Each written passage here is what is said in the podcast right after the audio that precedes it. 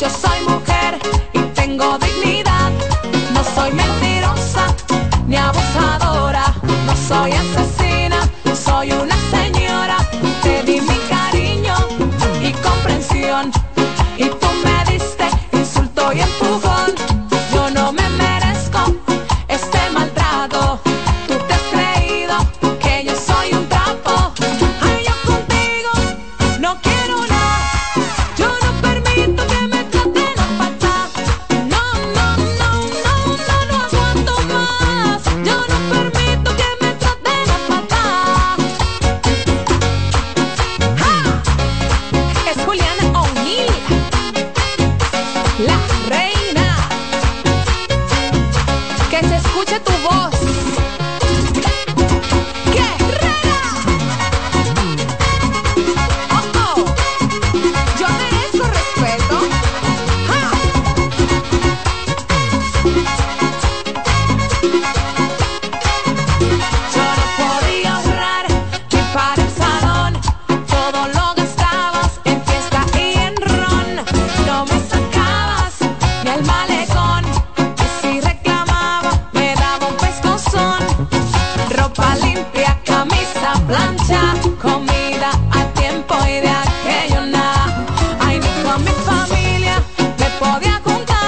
Sola con mis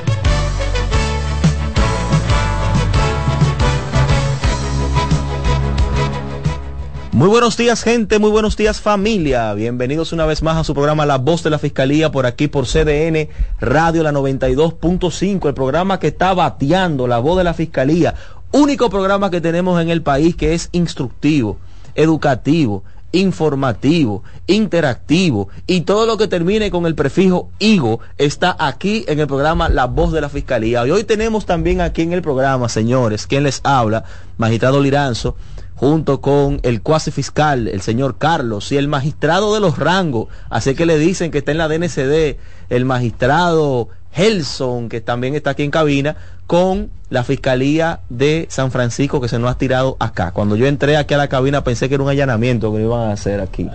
¿Eh? Muy buenos días, muy buenos días, nuestro querido público. Lo de los rangos no lo entendí, pero está bien, si usted me están los rangos, D N C D, yo fel- usted, felicidades usted, de usted eso. D N C D, dicen, magistrado. Di- dicen que los rangos dan, dan primero estatus y dan también...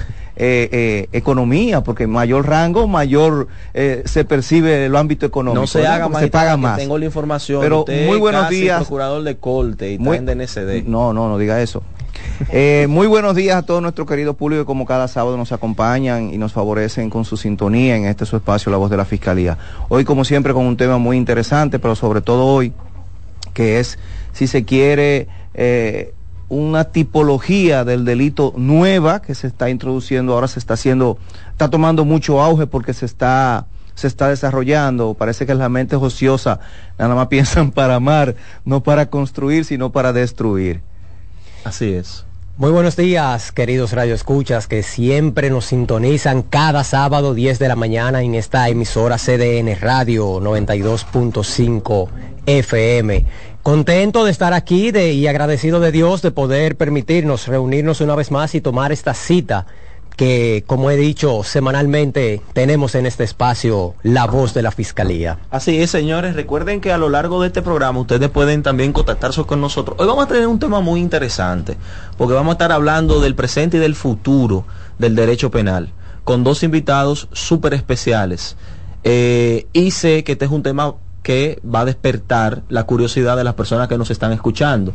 Entonces tienen que saber que aquí tenemos los, micróf- los micrófonos abiertos para todo el que nos quiera llamar a los números ocho cero nueve, seis ocho tres, ocho siete nueve cero y también al número ocho cero nueve, seis ocho tres, ocho siete nueve uno. Pueden llamarnos también desde celulares interior sin cargos al ocho cero nueve, dos cero cero, siete siete siete siete aquí a cabina para poder interactuar con los invitados que tenemos el día de hoy, que como he dicho, van a estar hablando del presente y del futuro, ¿cierto? Sí. Y les voy a hacer una historia antes de empezar el tema principal con los invitados, porque tiene que ver con una experiencia que yo viví en el Tribunal Colegiado de Santo Domingo eh, en esta semana con un imputado. No voy a entrar en detalles, no voy a decir el nombre del imputado, tampoco voy a entrar en detalle con el caso, pero sí con lo que él me dijo, el imputado, a mí, con respecto a lo que él hacía antes Eh, de evidentemente ser sometido a la justicia, porque está muy relacionado con el tema. O sea, ustedes se van a sorprender con lo que él me va a decir,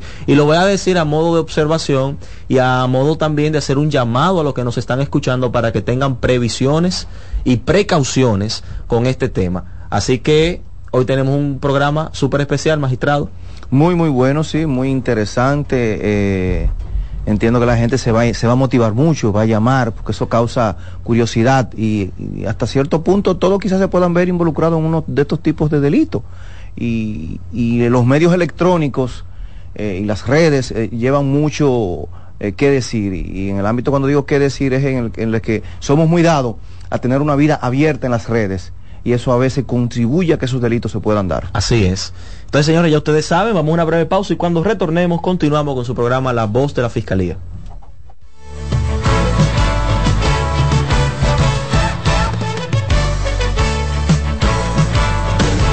Estás en sintonía con C D N Radio.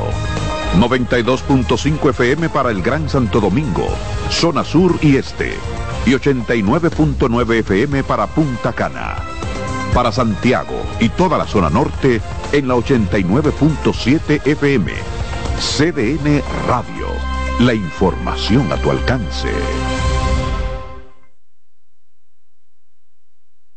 Hola linda, ¿cómo tú te llamas? Tú siempre pasas por aquí. Vamos a dar una vueltica, la vamos a pasar muy bien y tú puedes pedirme lo que tú quieras, princesa. Aunque algunos hombres ven a una mujer, una niña siempre es una niña. No hay excusas. Pagarle por sexo con dinero o regalos es un delito. Denúncialo. uno ocho cero nueve dos cero cero siete tres nueve tres. Terminemos con la explotación sexual de niños, niñas y adolescentes. Un mensaje de esta emisora, la Procuraduría General de la República y UNICEF. Tengo derecho a vivir en paz. Soy capaz de tomar mis propias decisiones. Nadie tiene que elegir por mí. Tengo derecho a vivir sin violencia. Rompe el silencio. Llámanos. Línea Vida, ocho cero nueve dos cero cero uno dos cero dos.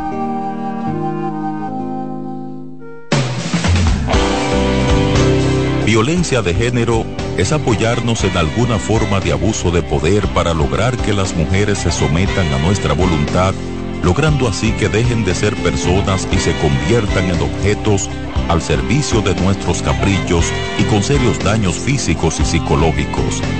Hombre Dominicano respeta el derecho de la mujer a vivir libre de violencia. Tu masculinidad es un gran poder para construir el buen trato. Mano a mano.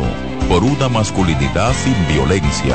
Un mensaje del Centro de Intervención Conductual para Hombres de la Fiscalía del Distrito. ¿Sabías que el acoso sexual es una forma de violencia que pasa todos los días en las escuelas, universidades, trabajos y en la calle? No te calles, denúncialo. Tus derechos sexuales y derechos reproductivos son derechos humanos. Conoce, actúa y exige.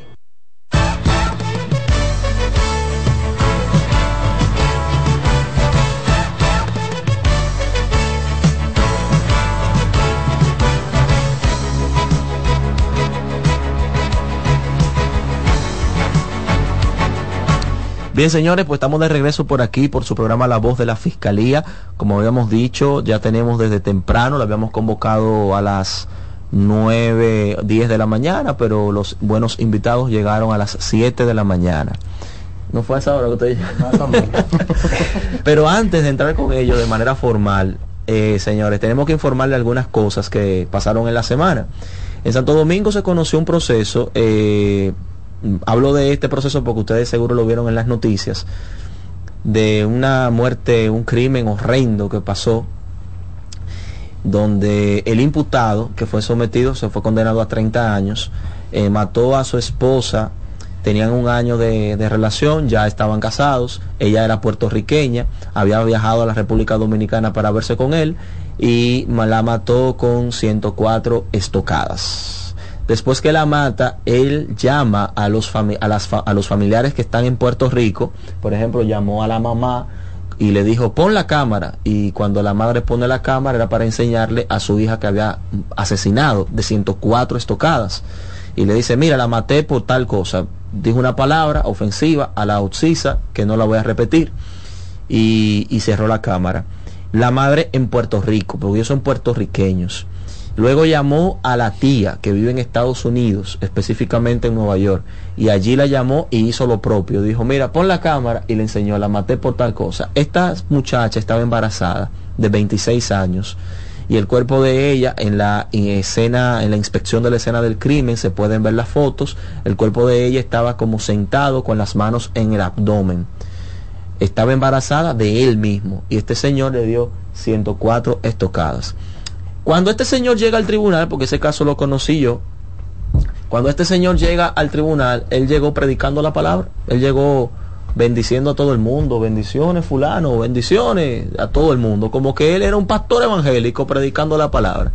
Y comenzó diciendo en el uso, en el derecho que él tiene, que tienen los imputados de dar unas declaraciones respecto a su caso, empezó diciendo que si él estaba ahí era por la voluntad del Señor. O sea, él estaba ahí por la... Oigan las distorsiones que tiene este señor.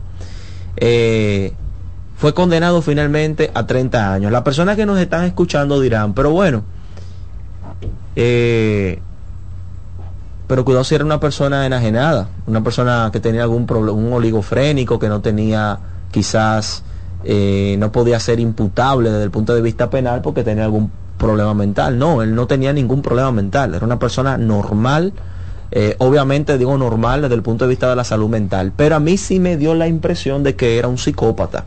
Un psicópata es una persona que tiene, no tiene...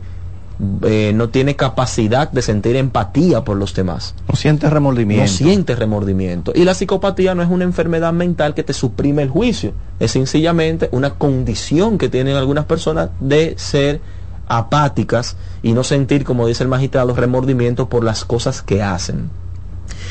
Un hecho muy lamentable, un hecho de sangre, feo, pero que el Ministerio Público investigó, produjo un expediente y este se pudo sustentar en juicio, y en juicio logramos obtener treinta años para este señor. Muy lamentable, así como a, eh, como acabas de decir, magistrado Liranzo, hay personas de todo tipo en este, en este mundo. Por otra parte, tenemos que la Procuraduría Fiscal de Santo Domingo Oeste, a través de la Unidad de Persecución, de Prevención y Persecución de la Violencia de Género, Intrafamiliar y Delitos Sexuales, logró la imposición de tres meses de prisión como medida de coerción en contra de Steven Antonio Diloné Serrata, conocido en el ambiente artístico como Dylan Baby, quien es imputado de explotación sexual y laboral de un adolescente de dieciséis años. El Ministerio Público, representado por la Procuraduría Fis- por la Procuradora Fiscal Cecilia Toribio, demostró ante el Juzgado de Atención Permanente de este Distrito Judicial que la prisión preventiva es la medida idónea a aplicar en contra de Diloné Serrata, esto debido a la gravedad de los hechos que se le imputa y que no posee los arraigos que garantizan su presencia para responder ante el proceso. El órgano de justicia le imputa a Diloné la violación de los artículos ciento cuarenta y siete, trescientos nueve guión uno y dos, así como el trescientos treinta y uno del Código Penal Dominicano, que castigan la falsedad, violación sexual y violencia de género y doméstica, así como también la falta de los artículos doce, dieciocho, veintiuno, veintidós, veinticinco, veintiséis, trescientos noventa y seis literales A, B y C, así como también los El, el, cuarto, el cuatrocientos ocho, cuatrocientos nueve, cuatrocientos diez, cuatrocientos once y cuatrocientos doce de la ley ciento treinta y seis guión cero tres, que penaliza la falta a los derechos a la intimidad, integridad, imagen, prostitución, pornografía, comercialización y explotación sexual, eh, difusión de imágenes de una menor de edad, y los artículos cuatro y veinticuatro de la ley cincuenta y tres guión cero siete sobre la pornografía infantil. En el expediente, el Ministerio Público señala que Diloné Serrata explotaba sexual y laboralmente a un adolescente de dieciséis años. Por esta, por este hecho, Diloné cumplirá la medida de coerción en el Centro de Corrección y Rehabilitación Najayo Hombres. Todavía se tiene algunas personas, en este caso es un artista, Eh, es una persona famosa que está en los medios de comunicación, en los medios de farándula, entienden que tienen cierta, ciertos privilegios de poder hacer eh, alguna, alguna acción y que esto no le va a acarrear consecuencias, y totalmente falso. Puede ser una persona famosa como puede ser un ciudadano de a pie, si hace un o si comete una acción eh, que va en contra de la ley, igualmente va a ser Eh, castigado por la misma. No, y que sirva de ejemplo, que ya van dos. Si usted está en lo mismo, suelte eso, eh, se va a meter sí. en un sí, lío. Recientemente en tenemos el caso de Franco. Un comentario al margen, yo pienso que en República Dominicana tienen que recrudecerse las penas de pornografía infantil. Sí. La pornografía infantil acá es ¿cuánto? Dos años, yo creo, máximo. No, y, y es un tema que en el ámbito... Cinco años máximo. O sea, que en el, en el ámbito de, de la víctima la destruye, principalmente sí. cuando se trata de niños. O sea, se le quita lo más preciado que tiene la niñez, que sí. es su inocencia. Entonces, debe ser una pena muchísimo Está más muy, drástica. Es muy débil, es muy, muy ligera la pena de pornografía infantil. Cinco en o... años, eso no es nada. Es así. Miren, en otra información, y me llamó poderosamente la atención esta noticia, aunque es, yo no diría jocosa, pero sí informativa para aquellos que eh, tienen procesos penales y que de una forma u otra, pues llegan, vamos a decir, que a un acuerdo pleno, eh, donde se condena a una pena, una pena la pasan en prisión y otra se la suspenden, y entienden que por el hecho de suspenderle la pena ya se libraron del proceso, y no es así. Entonces, ¿qué pasó con uno que creía eso en Puerto Plata?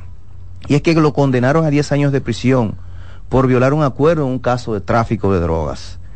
La Fiscalía de Puerto Plata obtuvo una sentencia condenatoria de diez años de prisión en contra de un hombre que incumplió un acuerdo previo en un caso de tráfico de drogas.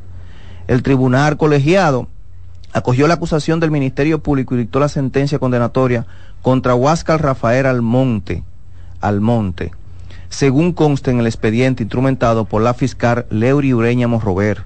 Este, en un operativo que se llevó a cabo en el municipio de Sosúa, al condenado se le, inc- se le incautaron sesenta y tres punto cincuenta eh, gramos de marihuana, diecinueve punto siete gramos de crack, catorce punto dos gramos de cocaína y quince pastillas de éxtasis con ocho punto diecisiete gramos. En esa acción, Almonte violentó un acuerdo que originalmente lo condenó mediante la resolución penal en fecha de veintinueve de enero del dos mil diecinueve.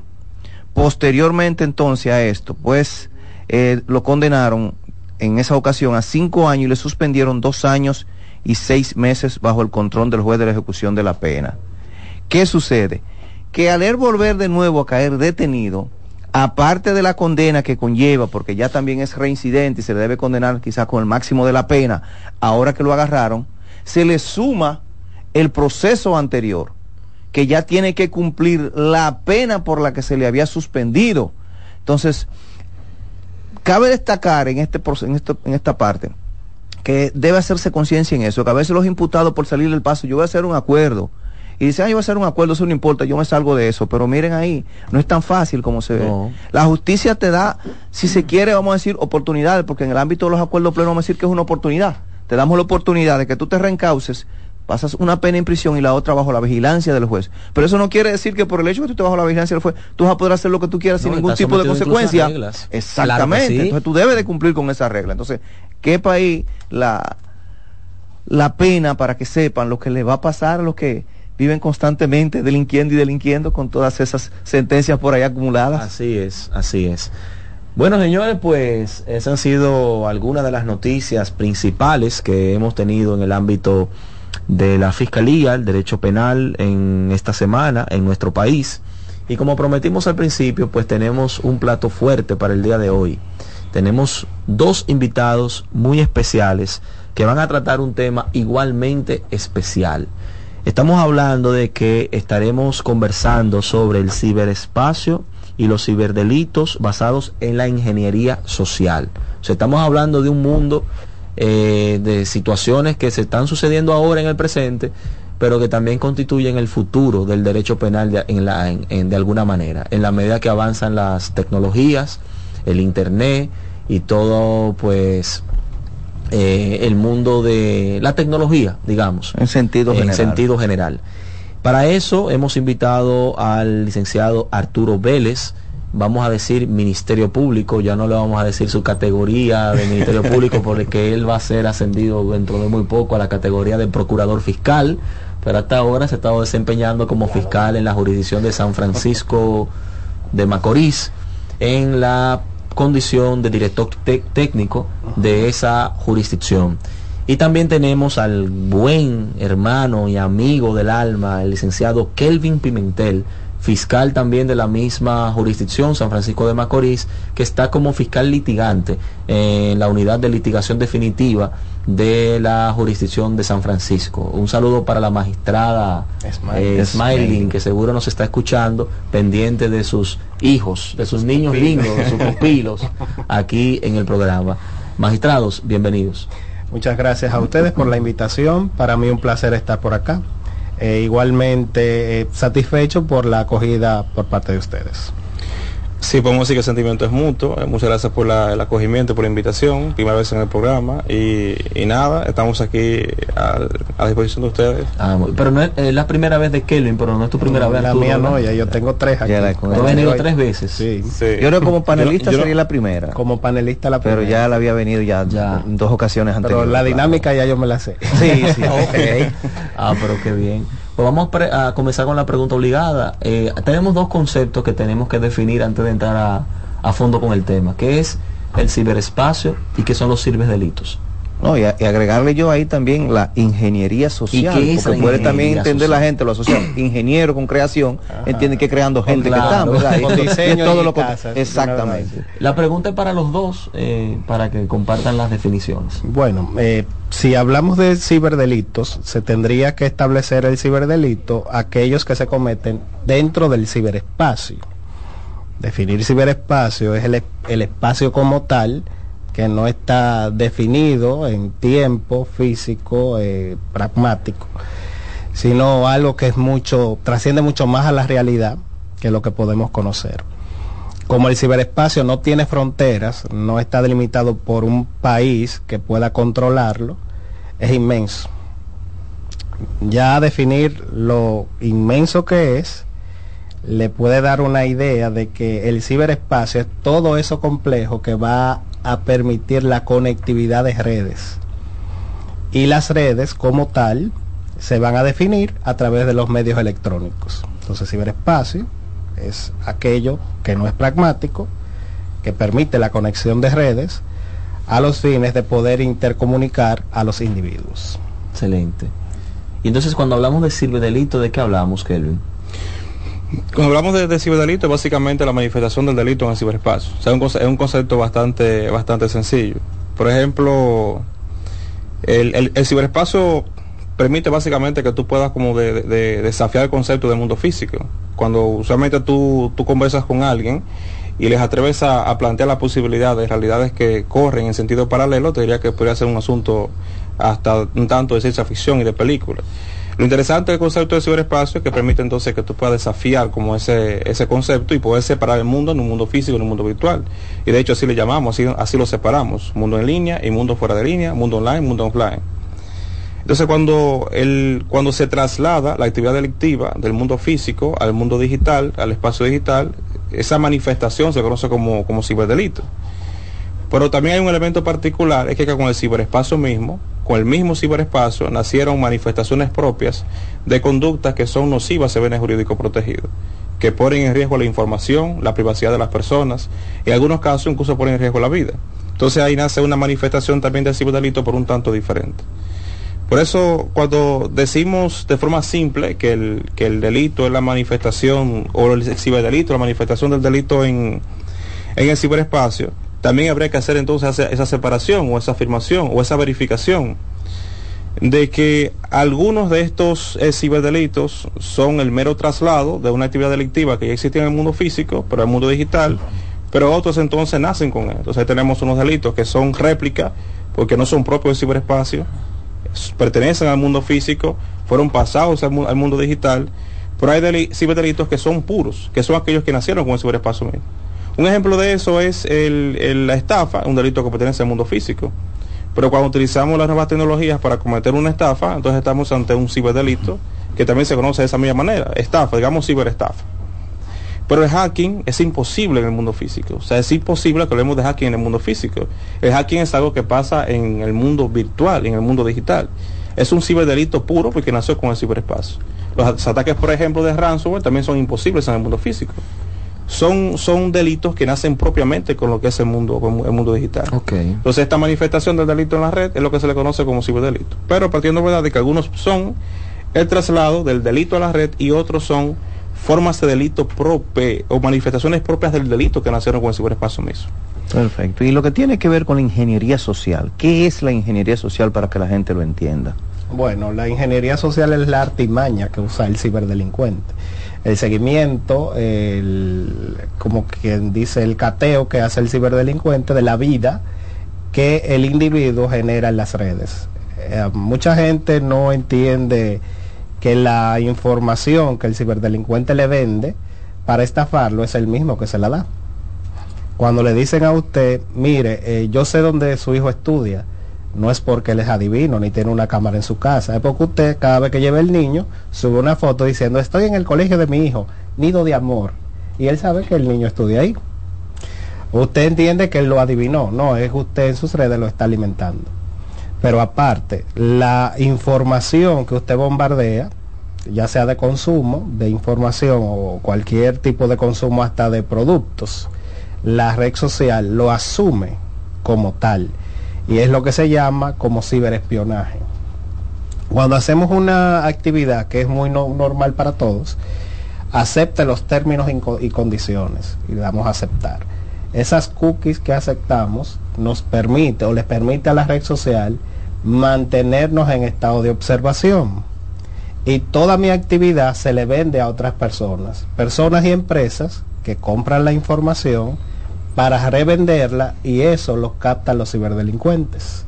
Ejemplo, le decía a Kelvin cuando veníamos de camino, eh, me metí en un solar y quiero construir, y ahora en Instagram todos los días me salen planos de casas, cómo yo puedo construirla, qué ventana tengo que comprar, qué puerta es resistente, qué mosaico tengo que comprar, porque ya la red social se mantiene en estado de asedio de que yo estoy interesado en comprar una mejora, y eso va a generar que la misma red social me dé información igual, pero la persona que me pueda generar cualquier ciberataque me lo va a indicar por esa vía, me va a enviar un correo diciéndome: tenemos una oferta de mosaicos.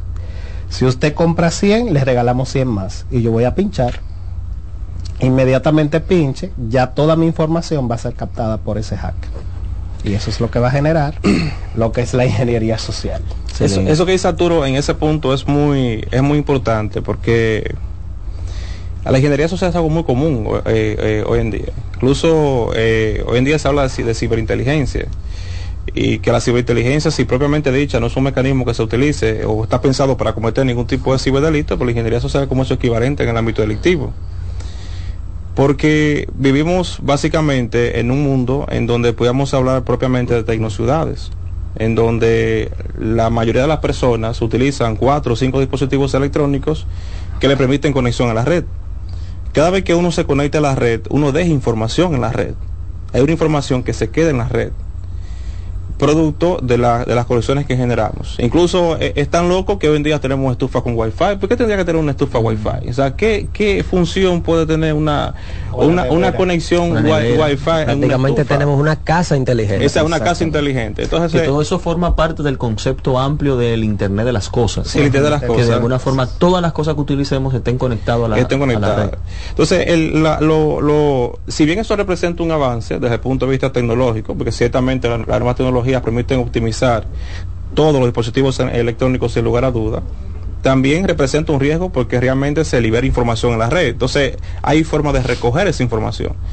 Entonces, cuando esa información es recogida, puede ser utilizada para perfilarte, para analizarte, y ahí entonces entramos en una, en una manifestación de lo que es la ingeniería social. O sea, la ingeniería social eh, son un compendio de delitos que procuran, en un sentido, captar información personal tuya para cometer otro tipo de ciberdelitos. Pero también, previo a lo que es los ciberdelitos propios de ingeniería social, hay pasos de, ingen- de otro tipo de ingeniería, que es la recolección de la información que nosotros dejamos entonces en la red. O sea que es un, es un asunto eh, eh, bastante amplio, estamos, que, que está muy relacionado a lo que es la, la ciberinteligencia, lo que hacen las empresas que reúnen información, como establecía Arturo, de las cosas que uno hace usualmente en la red, que te perfilan, que te envían bienes y que, que te ofrecen bienes y servicios, servicios que casualmente siempre coinciden con tus intereses, precisamente por eso. Pero que la, la diferencia con la ingeniería social es que esto no se utiliza para venderte bienes y servicios, por el contrario, se utiliza para seguir captando tu información personal y eventualmente con tu información personal seguir cometiendo algún otro tipo de delito, ya sea en el mundo físico o en el mundo, el mundo digital. O sea, las po- personas día tras día son víctimas de alguna fórmula u otra de algún tipo de ingeniería social. Podemos decir entonces que uno de los usos más comunes de lo que tiene que ver con la ingeniería social son aquellos eh, phishing que uno recibe. Eh, su cuenta de iCloud ha sido eh, suspendida, cerrada, suspendida ¿sabes? Dele clic aquí mm, para saber. Esa o, es la primera o, manifestación o, del ciberdelito. O aquel famoso correo del banco, su cuenta ha, ha sido bloqueada, bloqueada por un bloqueada, intento de qué sé yo qué. Mm. Si dele, no fue usted, dele clic aquí dele para enlace, confirmarle si que se conoce. Si no, si, exactamente. De, de hecho, el phishing es un delito de ingeniería social. El claro. phishing es ingeniería social. Cada vez que se habla de ingeniería social, siempre se piensa en los delitos eh, que son ingeniería social, como el phishing, el phishing, phishing, el el ajá, eh, ajá, eh, smishing, uh-huh. Lo que es, por ejemplo, los, los delitos de extorsión, son delitos que son ingeniería social, porque lo que andan buscando, el grooming, por ejemplo, en el caso de la menor de edad, lo que andan buscando es captar, inf- captar información de sus víctimas. Cuando te envían un correo de phishing, es precisamente con la intención de que tú seas un enlace y coloques información personal, coloques un correo electrónico, una contraseña y captar eso. Pero previo a ese, a ese, a ese delito propio que es ingeniería social, hay una recolección previa de información que es la que me parece, de manera particular a mí, la parte más delicada del asunto. Y es cómo consiguen tu correo electrónico en la red, en primer lugar, para enviarte esa información a tu correo electrónico. Se supone que tu correo electrónico solo tendrá las personas con las cuales tú lo compartes, claro, a quienes tú le envías un correo electrónico. ¿Cómo es posible entonces que alguien pueda en la red recoger tu correo electrónico y recoger información suficiente sobre ti para enviarte un correo que casualmente está relacionado con un producto que tú sí tienes? Entonces, ahí es que está lo delicado con la ingeniería social. Que eh, si bien a, a, están estos delitos como phishing, que son ingeniería social pura, en el sentido de que lo que procuran es captar más información personal, pero ya hay una ingeniería social previa donde se ha reunido algún tipo de información. De hecho, mucha información sobre ti, tanta para saber cuál es tu correo, cuáles son tus gustos, cuáles son, cuáles son tus intereses, pero enviar tu correo entonces eh, es relacionado. El phishing es un delito eh, puro de ingeniería, es ingeniería social pura, porque anda buscando información tuya para algo. Precisamente como usted dijo, magistrado, ahorita, eh, hace un momentito, hay delitos que son del mundo físico y se trasladan al mundo digital, o sea, al ciberespacio. Eh, nosotros en la República tenemos una ley incluso que castiga los delitos de, de tecnología, que es la cincuenta y tres guión cero siete. La pregunta es, los delitos que son del mundo físico, pero se traspasan al mundo, al ciberespacio, ¿son castigados con la misma pena cuando se cometen a través de las redes? No, porque en el caso de la cincuenta y tres guión cero siete tiene un compendio de penas individuales. Eh, por ejemplo, por ejemplo, una estafa, que sabemos que es del mundo físico, entonces se hace una estafa en el ciberespacio. Está tipificada en la ley la ciberestafa, ya independientemente, y la ciberestafa tiene una pena mayor a la estafa normal eh, que tiene el Código Penal. Incluso tiene multas más altas, porque hablamos de salario, una cuantía de salarios mínimos.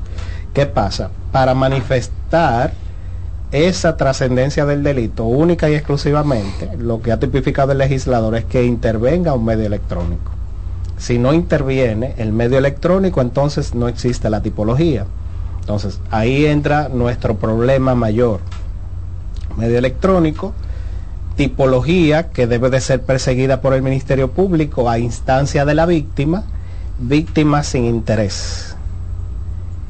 ¿Y cómo nos quedamos nosotros? Cero. Sí. No, y, y, en, partiendo en, en, en ese mismo sentido, disculpa antes que usted haga la, la pregunta. El caso de la estafa, por ejemplo, como plantea Arturo, si la ley pareciera sancionarlo como con una pena un poco mayor, un pero hay otro, ah, un uh-huh. poco drástica. Pero hay otros delitos que, a pesar de que la ley lo sanciona y, y Puedan, pudieran ser delitos réplica, como en el caso, por ejemplo, de la propiedad intelectual, que es un delito réplica porque es algo que pertenece en principio al, al, al mundo físico. Y la ley de nuestra, la cincuenta y tres guión cero siete, de hecho es interesante porque hay que preguntarse qué es lo que sanciona en sí, eh, sanciona igual cuando se comete lo que son los, los delitos de propiedad intelectual, y lo hace, y la ley remite entonces a la misma pena. Y, y realmente, partiendo de la situación actual del ciberespacio, las facilidades que ofrece para que se puedan cometer cualquier tipo de infracción, y decíamos en un programa de televisión anterior que nosotros participamos con relación al tema, por ejemplo, del bullying, no es lo mismo usted ver un caso de bullying en lo que es el mundo físico que ver en el mundo digital, porque un, en un caso de bullying en, en el mundo físico quizás tres, cuatro niños en una, en, un, en una aula puedan hacerle bullying a otro niño, pero la diferencia es que en el mundo digital, cuando se hablamos de ciberbullying, estamos hablando de que millones de personas, precisamente por la facilidad que ofrece la red, le pueden hacer bullying a una persona. Y hay casos de ciberbullying que han llevado incluso al suicidio de la persona. Sí. Porque, porque es que de, destruye al individuo desde el punto de vista social, especialmente lo que es el ciberespacio. Entonces, cuando vemos el alcance del ciberespacio con relación a, a lo que es el bullying y la capacidad de hacer más daño, sin necesidad de una interacción física, no podíamos jamás in, in, creer que pueda sancionarse de la misma forma el bullying en el mundo físico cuando se utiliza la, la nueva tecnología, porque el alcance es mucho mayor. E incluso la destrucción moral que puede causar sobre el individuo es mucho mayor. Okay. Entonces, el, el caso, por ejemplo, de la, de, la, de la estafa tiene mucho sentido que en el caso nuestro se sancione con una pena mayor, porque obviamente que una ciberestafa en el mundo digital tiene un mayor campo de alcance que con relación a, al mundo físico. De hecho, las nuevas tecnologías potencializan las posibilidades del, del delincuente con relación a los temas de, de, de, de, de estafa. Así mismo pasa en los casos de propiedad intelectual. Pero la propiedad intelectual, la ley se queda corta porque entonces dice que te remite, que se aplicará entonces la misma, la misma sanción. Entonces, en, en, en algunos casos, sí pareciera ser que la ley te sanciona con mayores penas, pero en otros casos, sin mayor explicación, simplemente no lo hace. Eh, que, eh, y que... si, si me preguntaran a mí como norma, ¿cómo debería de ser? Eh, creo que sí, que cada delito que se auxiliara de las nuevas tecnologías, estas, la, estas potencializan cualquier delito, cualquiera. No importa si incluso es un delito que, que necesita un contacto físico. Cualquier delito que se auxilie de la nueva tecnología debería ser sancionado con penas más drásticas por, en, por el simple hecho de auxiliarse las nuevas tecnologías. Pero en el caso, por ejemplo, vamos a poner el tema de droga, que creo que no está en, en la ley. Solamente en la ley cincuenta ochenta y ocho se castiga, pero se ha dado ahora un fenómeno que se han dedicado a la venta de estupefacientes a través de los medios digitales, principalmente de Instagram, incluso de Facebook. Entonces, eso hasta cierto punto es un ciberdelito, porque estamos departiendo de un delito físico que tenemos face to face, que es la venta de narcóticos, allá pasarlo a través de los medios digitales. Mire dónde es que trasciende la limitante. La Convención de Budapest, que es lo que da origen a nuestra ley, la ley cincuenta y tres guion cero siete, en su primera manifestación hablaba meramente de delitos eh, que eran directamente producidos por el ciberespacio, y algunos otros que resultaban ser réplicas, como la estafa, eh, la extorsión, hablando dentro del ámbito de lo que era la ingeniería social. Ahora hay una manifestación de la ciberdelincuencia que va mucho más allá, como usted lo manifiesta, dentro del ámbito de la delincuencia organizada. Hay terroristas, hay yihadistas que preparan personas en otros países, pero ya España tiene esa trascendencia en su normativa. La República Dominicana no, porque no tiene una manifestación del terrorismo a ese nivel. Pero sí tenemos los las personas que se vinculan a narcotráfico o al tráfico de migrantes. O al mismo lavado de activos. O al mismo lavado de activos. Pero la ley se ha quedado en la primera manifestación de esta convención, cuando ya esta convención tiene tres revisiones. Un y joven, la ley no ha avanzado. Un joven de veintiún años, en el año dos mil trece, era estudiante de psicología e inventó un juego, reto, en las redes sociales, específicamente en la red social de Rusia, llamado La Ballena Azul. En ese año, en el dos mil trece, se comenzaron a registrar una serie de suicidios de jóvenes adolescentes que se estaban suicidando, y la tasa de suicidios se disparó a niveles mayores que los que normalmente se tenían registrado en ese país de Europa. En principio no se asociaba con este estudiante. Luego se comenzaron a asociar los suicidios, Kelvin y Arturo, con el juego de la ballena azul que había inventado este joven de veintiún años que era estudiante de psicología. Eh, Philip Budeikin, así era que se llamaba. Philip Budeikin se llamaba el joven que inventó el juego. Los suicidios fueron masivos.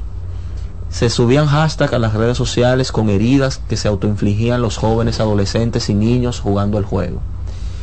Y fue una situación verdaderamente alarmante para Rusia, y comenzó a investigarse. Cuando finalmente se da con Philip Budeikin, estudiante de psicología de veintiún años, él dijo que el propósito de él para crear el juego era limpiar a la sociedad de seres humanos que eran esencialmente inútiles. Débiles.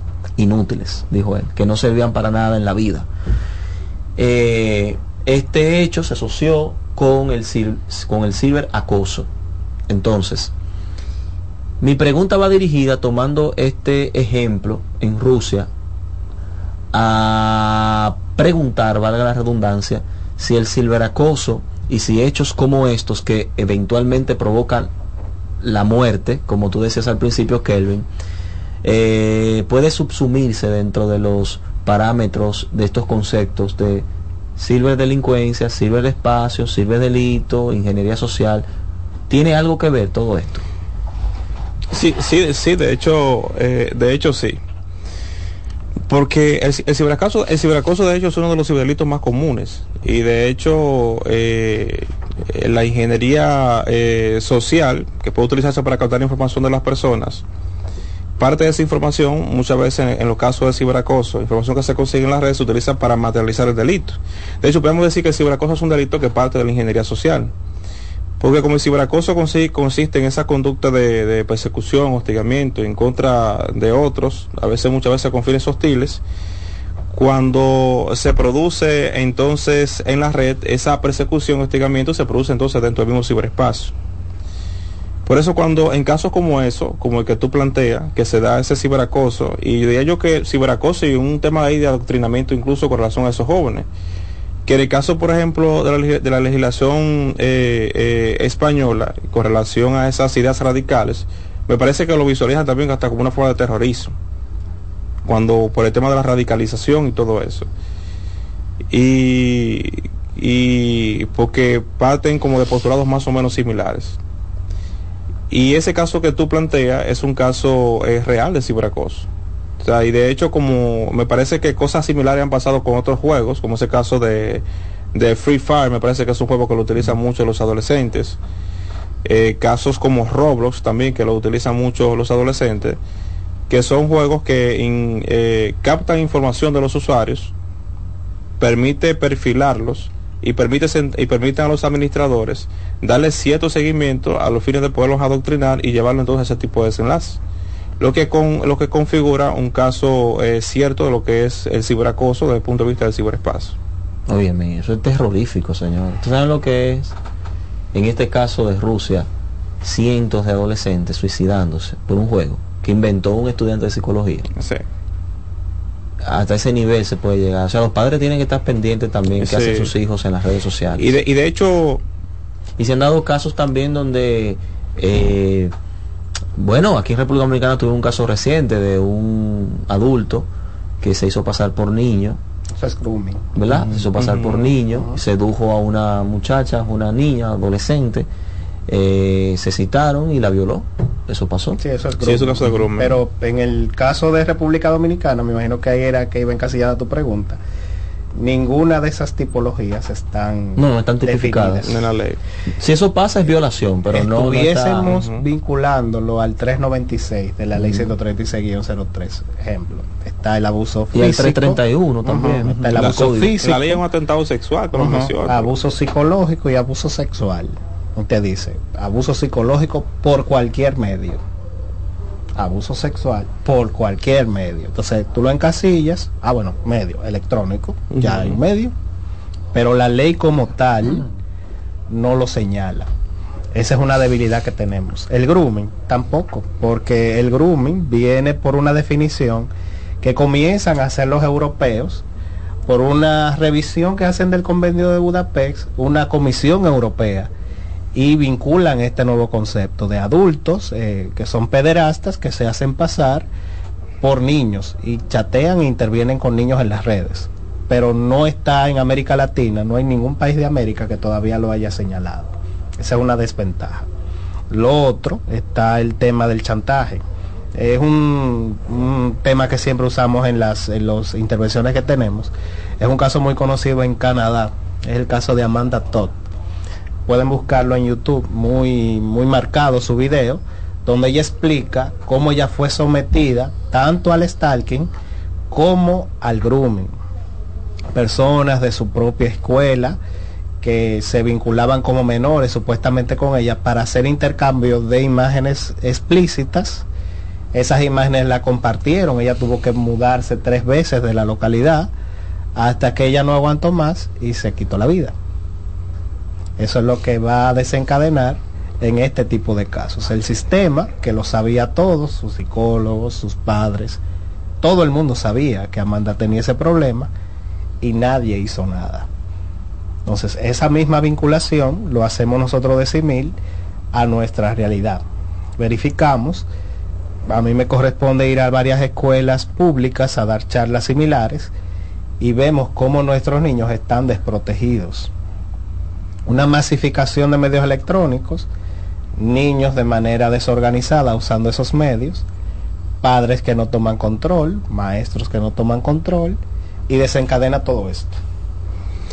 Por ejemplo, ese tema que tú planteas de los de los videojuegos, eh, quizás no en esa misma línea, con la razón, con la intención de, de de forma narcisista, ¿verdad? No, que no, la, la Ballena Azul no era un videojuego, la Ballena Azul era un, un juego que un se juego, sea un por juego. Las redes sociales. Un reto, sí, un juego, un reto, un reto, un reto, sí, un reto. Challenge, unos retos que creó. Entonces, partiendo por ejemplo de los de los de los juegos, y si nos fuéramos por ejemplo al tema de los videojuegos, habría que plantearse en el caso de los videojuegos si solamente son videojuegos hoy en día.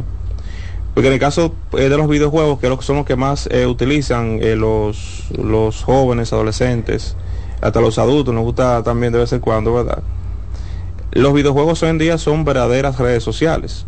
O sea, un videojuego hoy en día puede catalogarse como una red social. Las consolas de nueva generación, o sea, es como una especie de red social. Implican una vinculación también, exacto, con otros usuarios. Ya no solamente se limita a que, a que tú juegas con, con la inteligencia artificial de la consola, mm-hmm, sino que hay una interacción en línea eh, con un sinnúmero de personas, donde se puede escribir, se pueden enviar mensajes de texto, donde abrimos entonces los micrófonos, que conversamos y dialogamos. Y se convierten en, en formas eh, eh, modernas de, de socializar. De, en el caso de, lo, de, lo, de, los, de los menores de edad, socializar con ellos, y que adultos se puedan hacer pasar por niños en ese, en ese pequeño espacio, y puedan acercarse a ellos con la misma intención, en el caso que pasó, en el que tú mencionabas, o con fines completamente diferentes, con fines por ejemplo de grooming, con fines por ejemplo de, de, sexting. De, de sexting, de conseguir algún tipo de, uh-huh, de información para después realizar algún tipo de ciber, de ciberextorsión, o incluso a, a niveles mucho más grandes, como en el caso suyo, que tiene experiencia trabajando en lo que son los asuntos de narcotráfico. Hoy en día se utilizan las plataformas de videojuegos para venderte eso, para crear una sala privada en un videojuego y poder entonces planificar en dónde se va a hacer la transacción en, en, con relación a temas de armas y de tráfico de sustancias controladas. O sea, hoy en día es muy popular utilizar las plataformas de videojuegos para eso.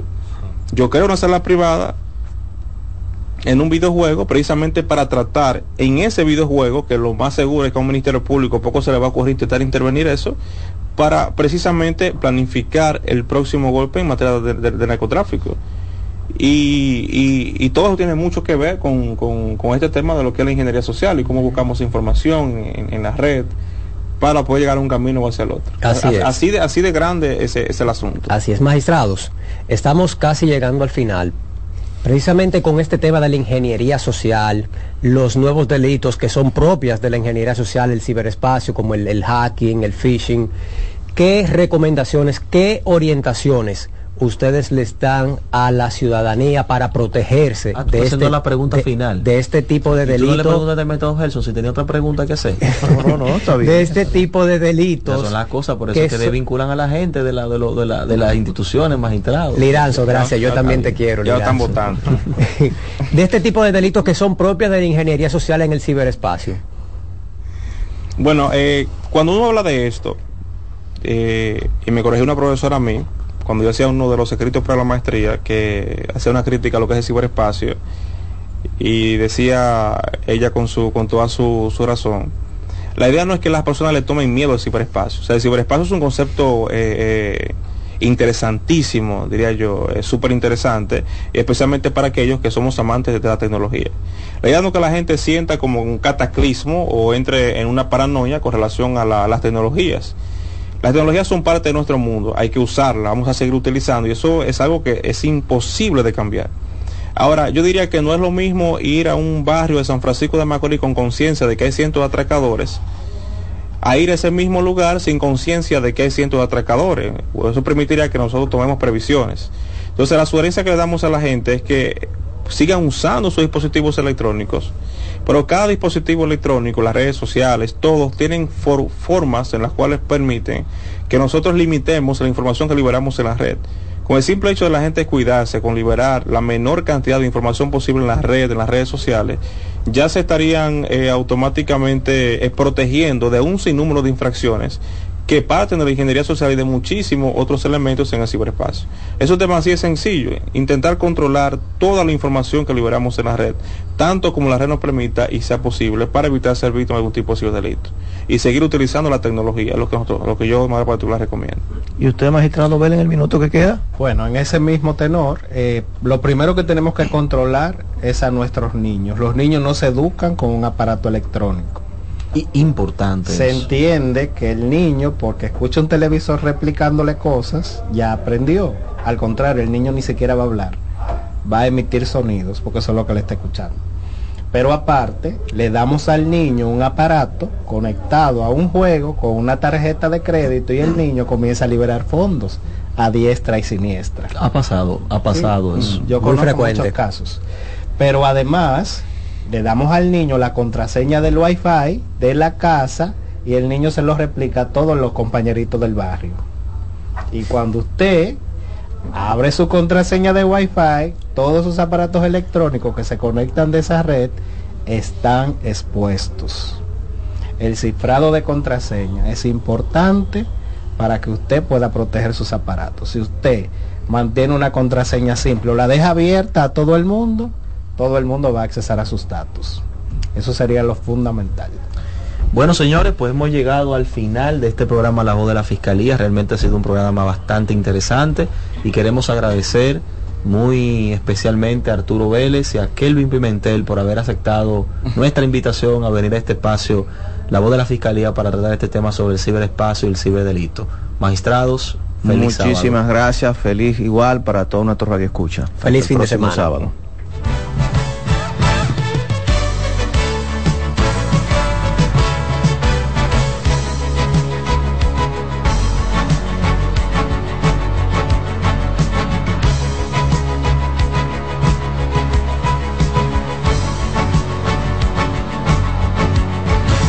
Por C B N noventa y dos punto cinco hemos presentado La Voz de la Fiscalía, un dinámico espacio de interacción permanente entre la Fiscalía del Distrito Nacional y la ciudadanía.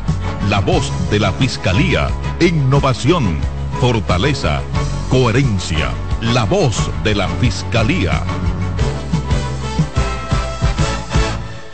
Escuchas C D N Radio. noventa y dos punto cinco Santo Domingo Sur y Este, ochenta y nueve punto nueve Punta Cana y ochenta y nueve punto siete toda la región norte.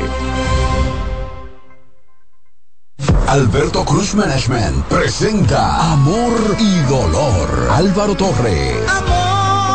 Y Luis Vargas. El dolor. Miércoles catorce de febrero, nueve de la noche, en el Teatro La Fiesta del Hotel Jaragua. Álvaro Torres. Nada se compara. Vargas.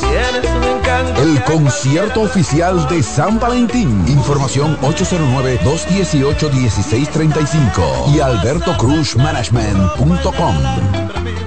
Invita C D N. Agenda Climática Radio.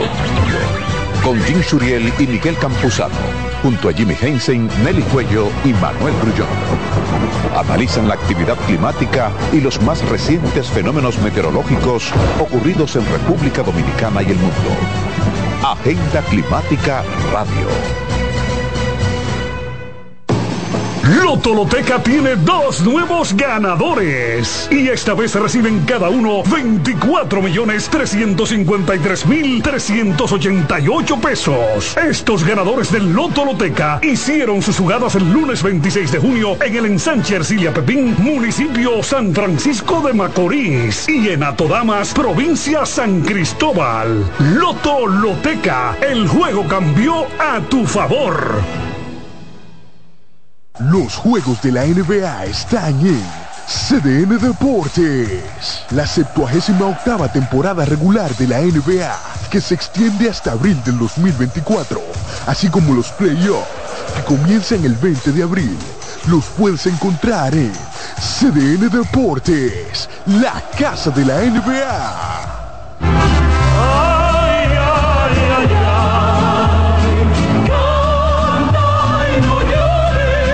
La vida pasa cantando. Canta, si aliviar quieres tu dolor. Cada domingo le invitamos a escuchar La Vida Pasa Cantando, un programa de Logomarca y C D N Radio. Para cantar canciones como esta. La Vida Pasa Cantando por esta emisora los domingos a partir de las diez de la mañana. Con Lorenzo Gómez Marín. Cantando me iré, silbando me iré, cantando lejos me consolaré.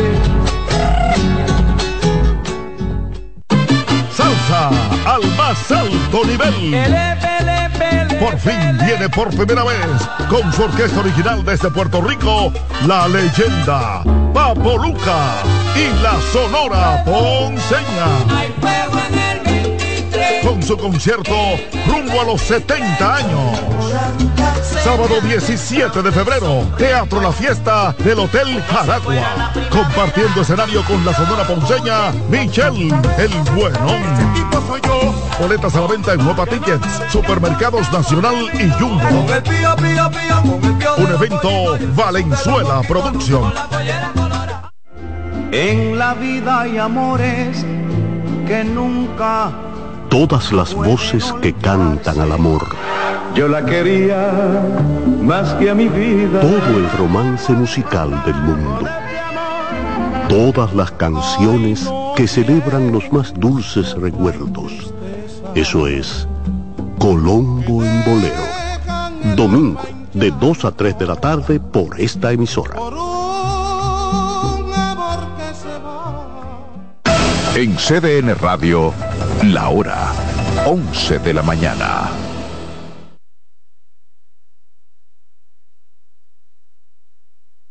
Y ahora con nosotros, Mister Deportes, Fran Camilo.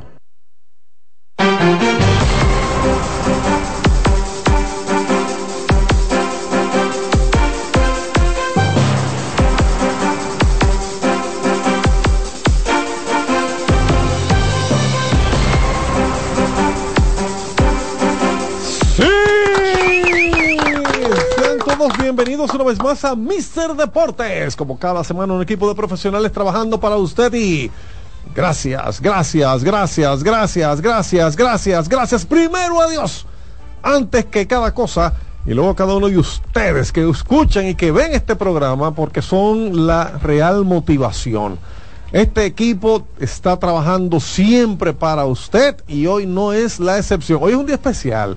Porque hoy tenemos un invitado aquí que me gustaría como hacerlo parte del programa, porque el hombre es muy ocurrente, siempre está activo, siempre está pendiente de lo que uno hace.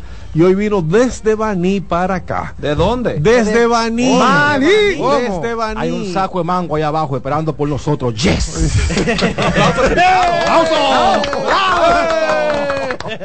Te lo trajo, ¿verdad? Eh, Fabré, la próxima, espera que yo te presente para decir tus mentiras, por favor. Que la gente, mentira? que la gente sepa que eres tú. Están en flores. Señores, todavía. señores, eh, ahí está. Que están en flores todavía. Ahí está. Él, les habló. Señores, no, vamos a presentar. Eh, el invitado lo decimos al final para, para interactuar con él un minuto. Mientras tanto, ya ustedes escucharon que esta cabina está llena de un tigueraje eh, que Fabré eh, lidera. Y, y nosotros sencillamente vamos a dar las gracias a Dios porque estamos con ustedes. Y de inmediato vamos a comenzar a saludar a nuestros compañeros. Excúsame, Fabré, que voy a arrancar por el béisbol dominicano y para eso tengo que hablar con Fernando Sena. ¡Eso! Eh. Oh, ¿y qué es esto? ¿Y qué? Pero, entonces, eso no se está yendo al aire, hermano. No se está yendo al aire. No. Anda. No anda. Tiene una bocina eso. Pégasela al micrófono. Pégasela al micrófono. Señor, eso es Fernando Sena. Producción Fernando Sena. Atención, señor Sánchez.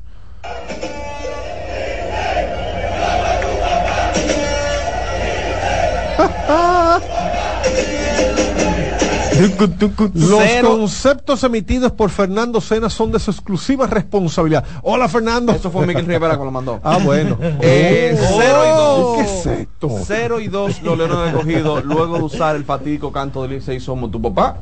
Hoy inicia. Ah, porque eso eran los Leones que estaban cantando. Otra vez. Es cierto, y tú eres capaz de poner eso teniendo vez. a Saibo Bonilla aquí en la cabina. Lo mencioné. ¡Eh! ¡Eh!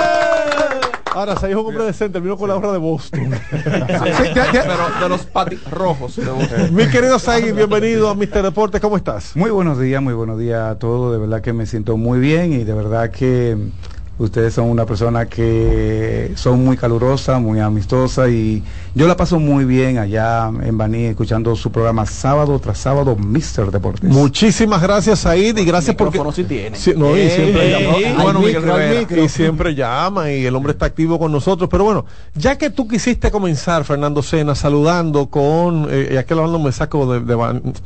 Dios, me sacan de, de concentración. Fernando, ya que tú quisiste comenzar hablándonos de Licey campeón, somos no, tu yo papá. Dije eso. De Licey somos tu papá. Háblame de esta final. ¿Cómo se proyecta una final? Final Licey Estrellas. ¿Fue tu vaticinio? No, no, no, no, no lo fue. Eh, yo fui del grupo de los Guayados. Eh, ah, bueno. Okay. Incluso a los Gigantes del Cibao en la final por el equipazo que tuvieron y, y cómo terminaron incluso el round robin. y lo puse junto a los Leones del Escogido, hoy eliminados. Entonces, eh, me sorprendió mucho ver el repunte, el, el buen inicio de las Estrellas a pesar de la caída, y el repunte, el segundo aire que cogió el Licey al final, y sobre todo luego ese fatídico juego contra los Leones. Es decir, que a ti no te sorprendieron unos gigantes que estaban en uno y ocho ya eliminados y al final de cuentas casi clasifican. Eso me llamó la atención, ya ah. el colchón era muy, sí. muy grande para, el abismo, para saltar, el abismo. Sí, sí, los sí. escenarios eran muy complicados, aunque se iban dando día tras día. Pero un equipo con vergüenza, fíjate que el último juego lo jugaron sabiendo que estaban eliminados para ganar, y bueno, y pusieron el Licey en jaque durante ocho entradas. O sea, sí. tuvieron ahí, esta final del seis Estrellas pinta mucho picheo. Mucho picheo. Se repite otra vez las Estrellas. ¿Será la revancha? Pero que no digo, vamos a ver, eh, vamos a ver qué sucede. Eh, un, un, Casi le sale el espero que no. Final más corta. Pero que no digo, vamos a ver, eh, vamos a ver qué sucede. Eh, un, un, Casi le sale el espero que no. Final más corta. Quizás cinco. Quizás cinco. Quizás cinco. Yo tengo derecho. El agua moja y la familia Wilson me larga. Son dos cosas muy obvias.